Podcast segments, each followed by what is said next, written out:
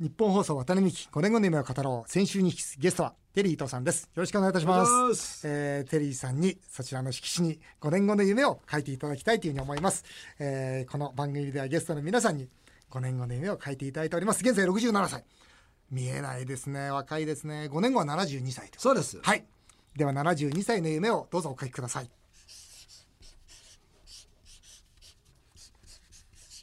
書きました。はいはい書いてしまいましたねもう早いですね。とっとと書きましたよ。はい。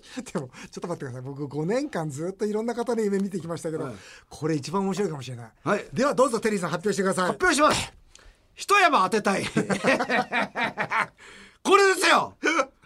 一山当てたいじゃないですか。5年後。いつもこんなこと考えてるんですよ。いいですね。もうなんなんか僕は演出家なんでうん。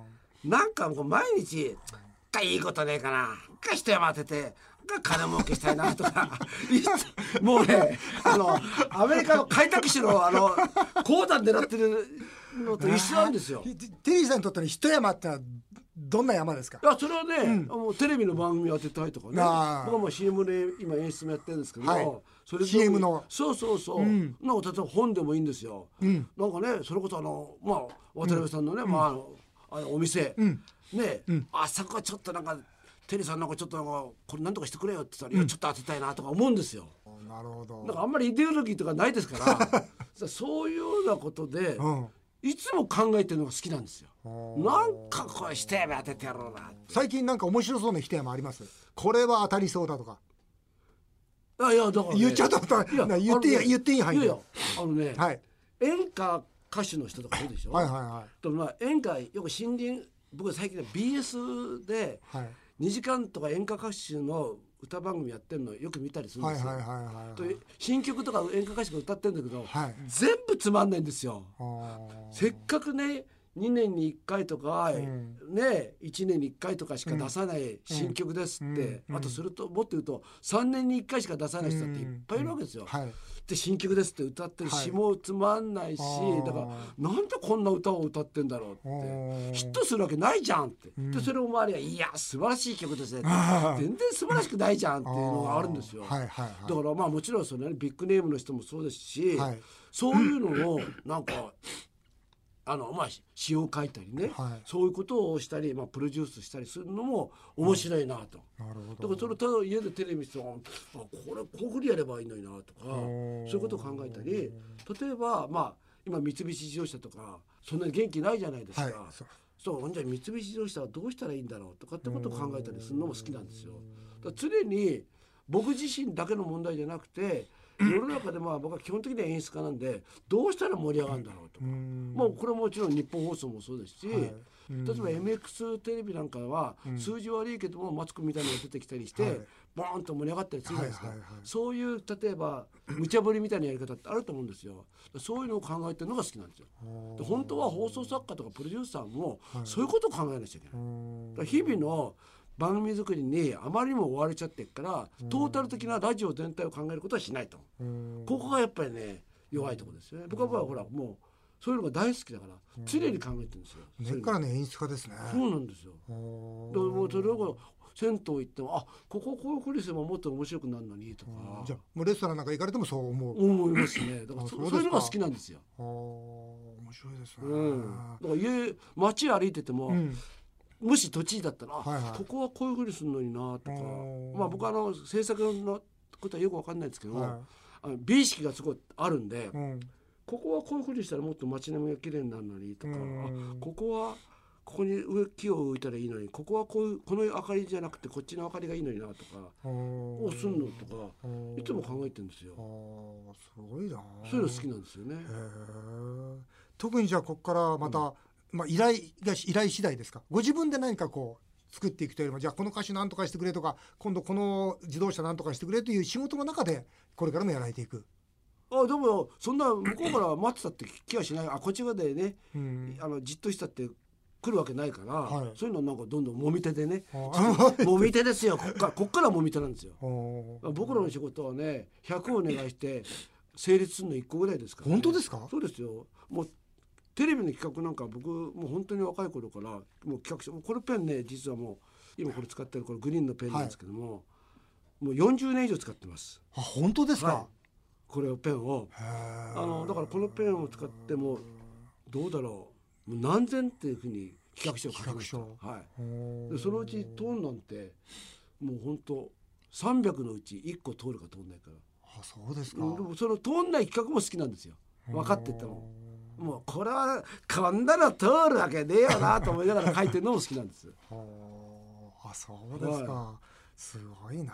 そういうの面白いですよね。面白いすごく面白い、はいいやあのテレビ番組でですねずっとテリーさんのそのコメントを聞いてて、うん、僕最近のそのテリーさんの、まあ、コメント聞いてみたいなと思っていたんですが、うん、えー、トランプ大統領どう見てますか？面白いですね。面白い。面白いですね、うん、まあもちろんねあの7か国をねはい、入国させないってことはあるかもわかんないけども、はい、あの一回それこそ4年間どうなるか見てみたいですよね。うん、あのまあ大体ヒラリーさんだったらわかるじゃないですか。そうですね。うん、あのまあミキさんも実業家だからあれだと思うんですけど、うんはい、多分彼金に対する上はないと思うんですよ。ないですね。ね、ですから 悪いことは絶対しないわけじゃないですか。うん、しないです。その中で一体ね、うん、もちろんねあの彼はまあ素人かもわかんないけども、うん、でもなんかちょっと面白いから、ちょっとやって見るとどうなるのかなというふうに思いますよね。僕あのねあの難民移民問題もそうなんですけど、はい、例えば北朝鮮から難民が20万人30万人当然来ますよ、はい、北朝鮮が崩壊した時、はい、その時に今みたいに日本人がのんきにね、うん、そのなんか言えるのかどうか。僕はねももちろんアメリカの方であの 文句言ってる方はいるんですけども、うん、ただ難民の人が多い入れて僕は難民入れるの賛成なんですね。うん、そのなぜ賛成かというとあの難民が来たから仕事がなくなるっていう人は、うん、仕事の力として難民に負けちゃってるわけじゃないですか。うん、そうですね。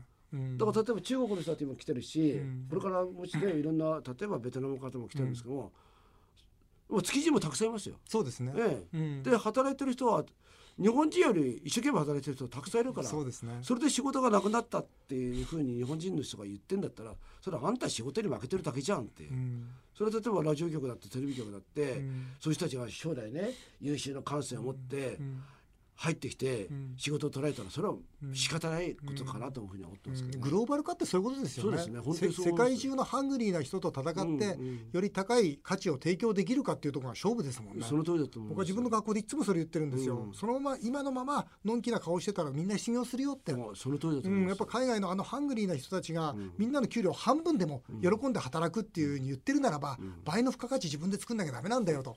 まあこう繰り返し言ってるんですけどね。だから本当に刺激があって僕は面白いと思いますね。あのメキシコのね壁なんていうのはでも一方そのねアメリカの仕事のうち8割方っていうのは実はその機械化によってなくなった仕事なにもかかわらず、うん、でも皆さんの仕事を取り戻しますよメキシコに壁作りますよっていうのはどっかパフォーマンス的なところもあるんでしょうね。ああそうだと思いますよね。うん、で逆にアメリカだけでものを作ったらこれそんなに優秀なものができんのかなっていうふうにまたちょっと思うんですよね。まあよく言われてるねシリコンバレーなんかもそうですよね。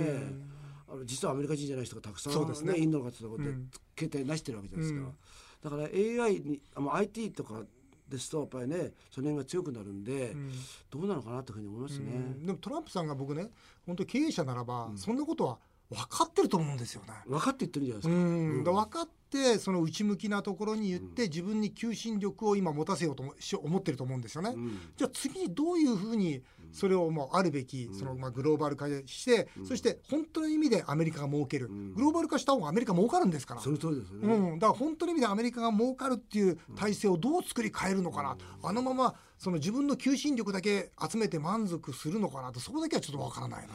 あとね僕ね、はい、優秀なあの政治家って、はい、自分一人でできないと思ってるんですね。はいはいはい、あのチームですね。チームですよね。はい、で先日あの安倍さんとトランプさんが向こうで、はい、その会会談して、ね、その後は食事して、はい、ゴルフ、はい、で安倍さんが日本に帰ってきて、はい、実は最初に言った言葉って非常にハードだったと。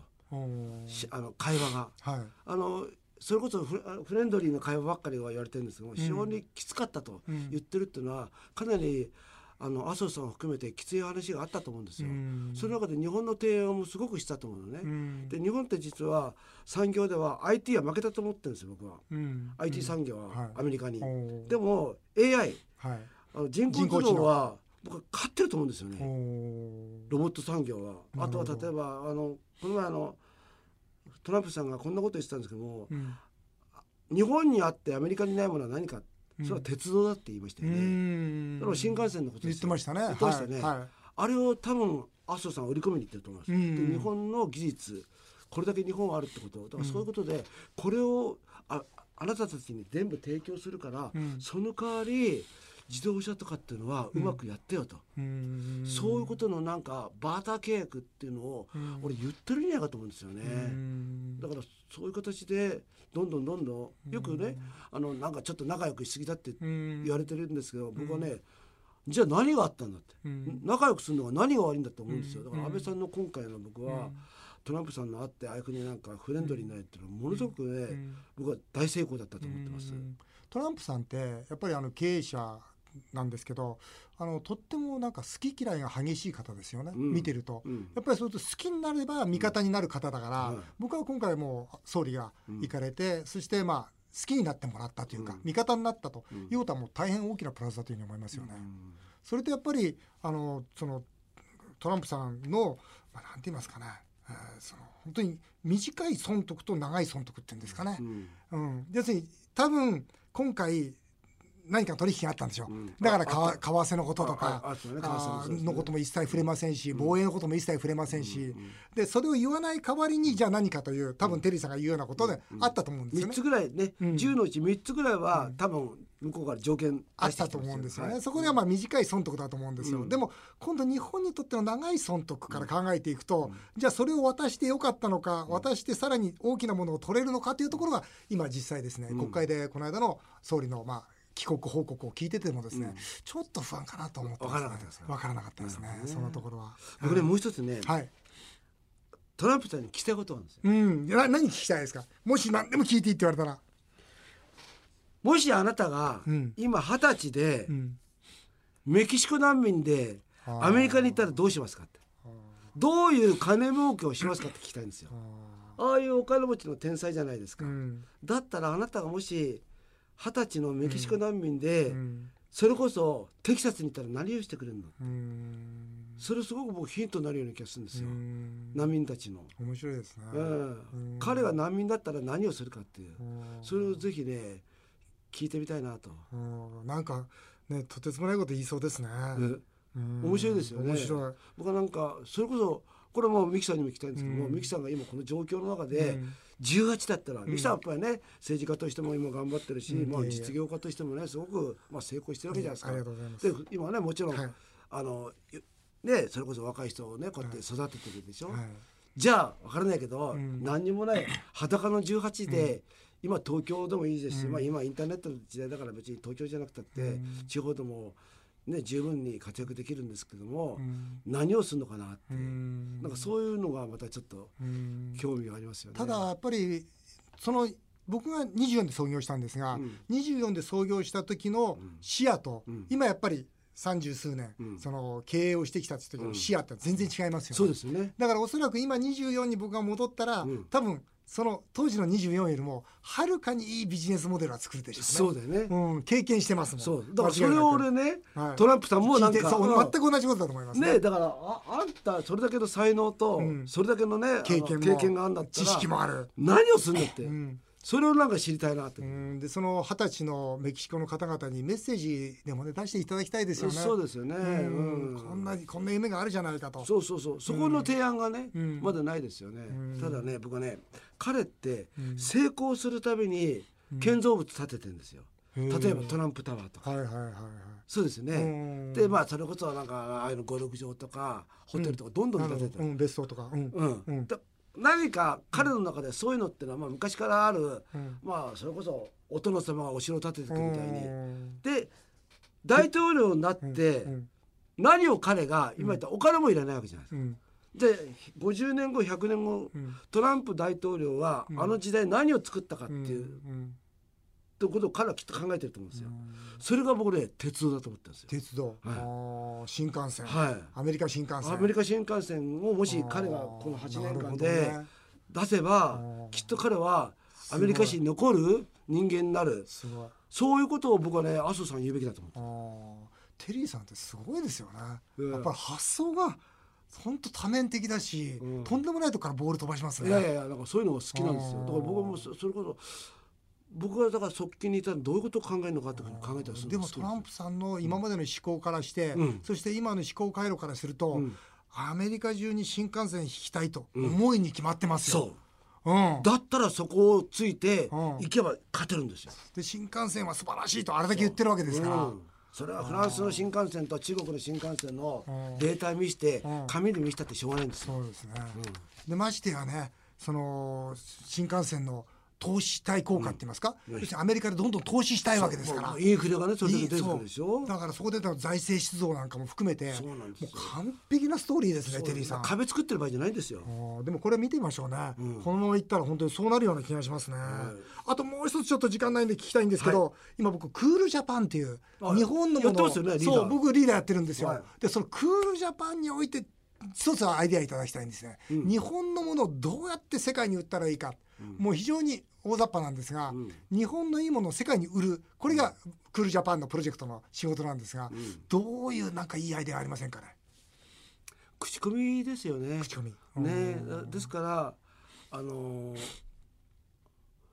僕だったらそうだな物を売るっていうか、うん、人を呼びますね。人を呼ぶ、うん、呼ぶ、うん、物を例えばこれがいいって言っても、はい、例えばお米がいいとかなんてことやっても、それって消えていくような気がするのね、それよりも僕はやっぱり人が来てその人たちが、日本ってこんな素晴らしいところだっていうことの、そのなんかことを言ってくることの方がすごく大切だと思うその観光客の方々に何かこういいものをしっかりと提案して、そうですね、そしてその方々が持ち帰ってもらうようなものを作る。そうですね。それってやっぱりこっち側でのやっぱり触れ合いだと思うんだよね。うん、あと僕はなんかね金を使わせるってことではないような気がするんですよ。それってデューティーフリーとあんまり変わんないでしょ？そうですね。だからそれよりもあそこのから見た景色良かったなとか。思い出、うん、あそこで見た星が良かったなとか、うん、あそこで飲んだお水が良かったなっていうことの方が、うん、なんか後で残るような気がするんですよね。なるほど。じゃあことですね、うん、ものじゃなくてことにちょっと焦点を当てたらどうかということで。うん、なんか。うん。でもことからものに広がっていくような気がしますね。そうですね。その思い出から今度外への販売につながっていくような。うね。はい、あなるほど。いいアイデアいただきました。ありがとうございます。あのテリーさん最後にね、はい、あのみんなの夢アワードというテリーさんに最初に本当に出演していただいて、はい、発起人の一人にも立っていただいてるんですが、ええ。えー、夢を追いかけている若者たち、うん、えー、その夢の大切さ、うん、夢についてということで最後にメッセージをいただきたいと思います。はいあの夢はねいくつもあるんで、はい、あまりなんかプレッシャーを感じないで、うん、手前の夢からどんどんどんどんなるほど。食べていくのもいいかなと思いますよね。たくさんそうすると、うん、自信がついてくるからね。まず小さな夢から食べていけば、うん、そうですね。あのなんか大きな夢に出会えるような気がする、道中をどれだけ楽しめるかってことだと思うね。僕は道中を、うん、プロセスを。なんか過ぎてしまえば今も昔っていうのが僕はすごく好きな言葉であって、うん、渡瀬さんの言葉かな、うん、好きな言葉でね、うん、自分があの辛い時にあでもこの辛さって後できっといい思い出になるなというふうに思ったんですよ。だからそれがきっとなんかそれを乗り越える当時はパワーになったんでぜひそれを。なるほど、はい、目の前のこと一つずつそしてね全て過去になるよという思いの中で気楽にですねそうですね。夢を追いかけなさい、とい。うことで素敵なメッセージいただきました。ありがとうございます、えー、渡辺美希5年後の夢を語ろう。先週と今週2週にわたってテリーとさんにお話をお伺いしました。どうもありがとうございました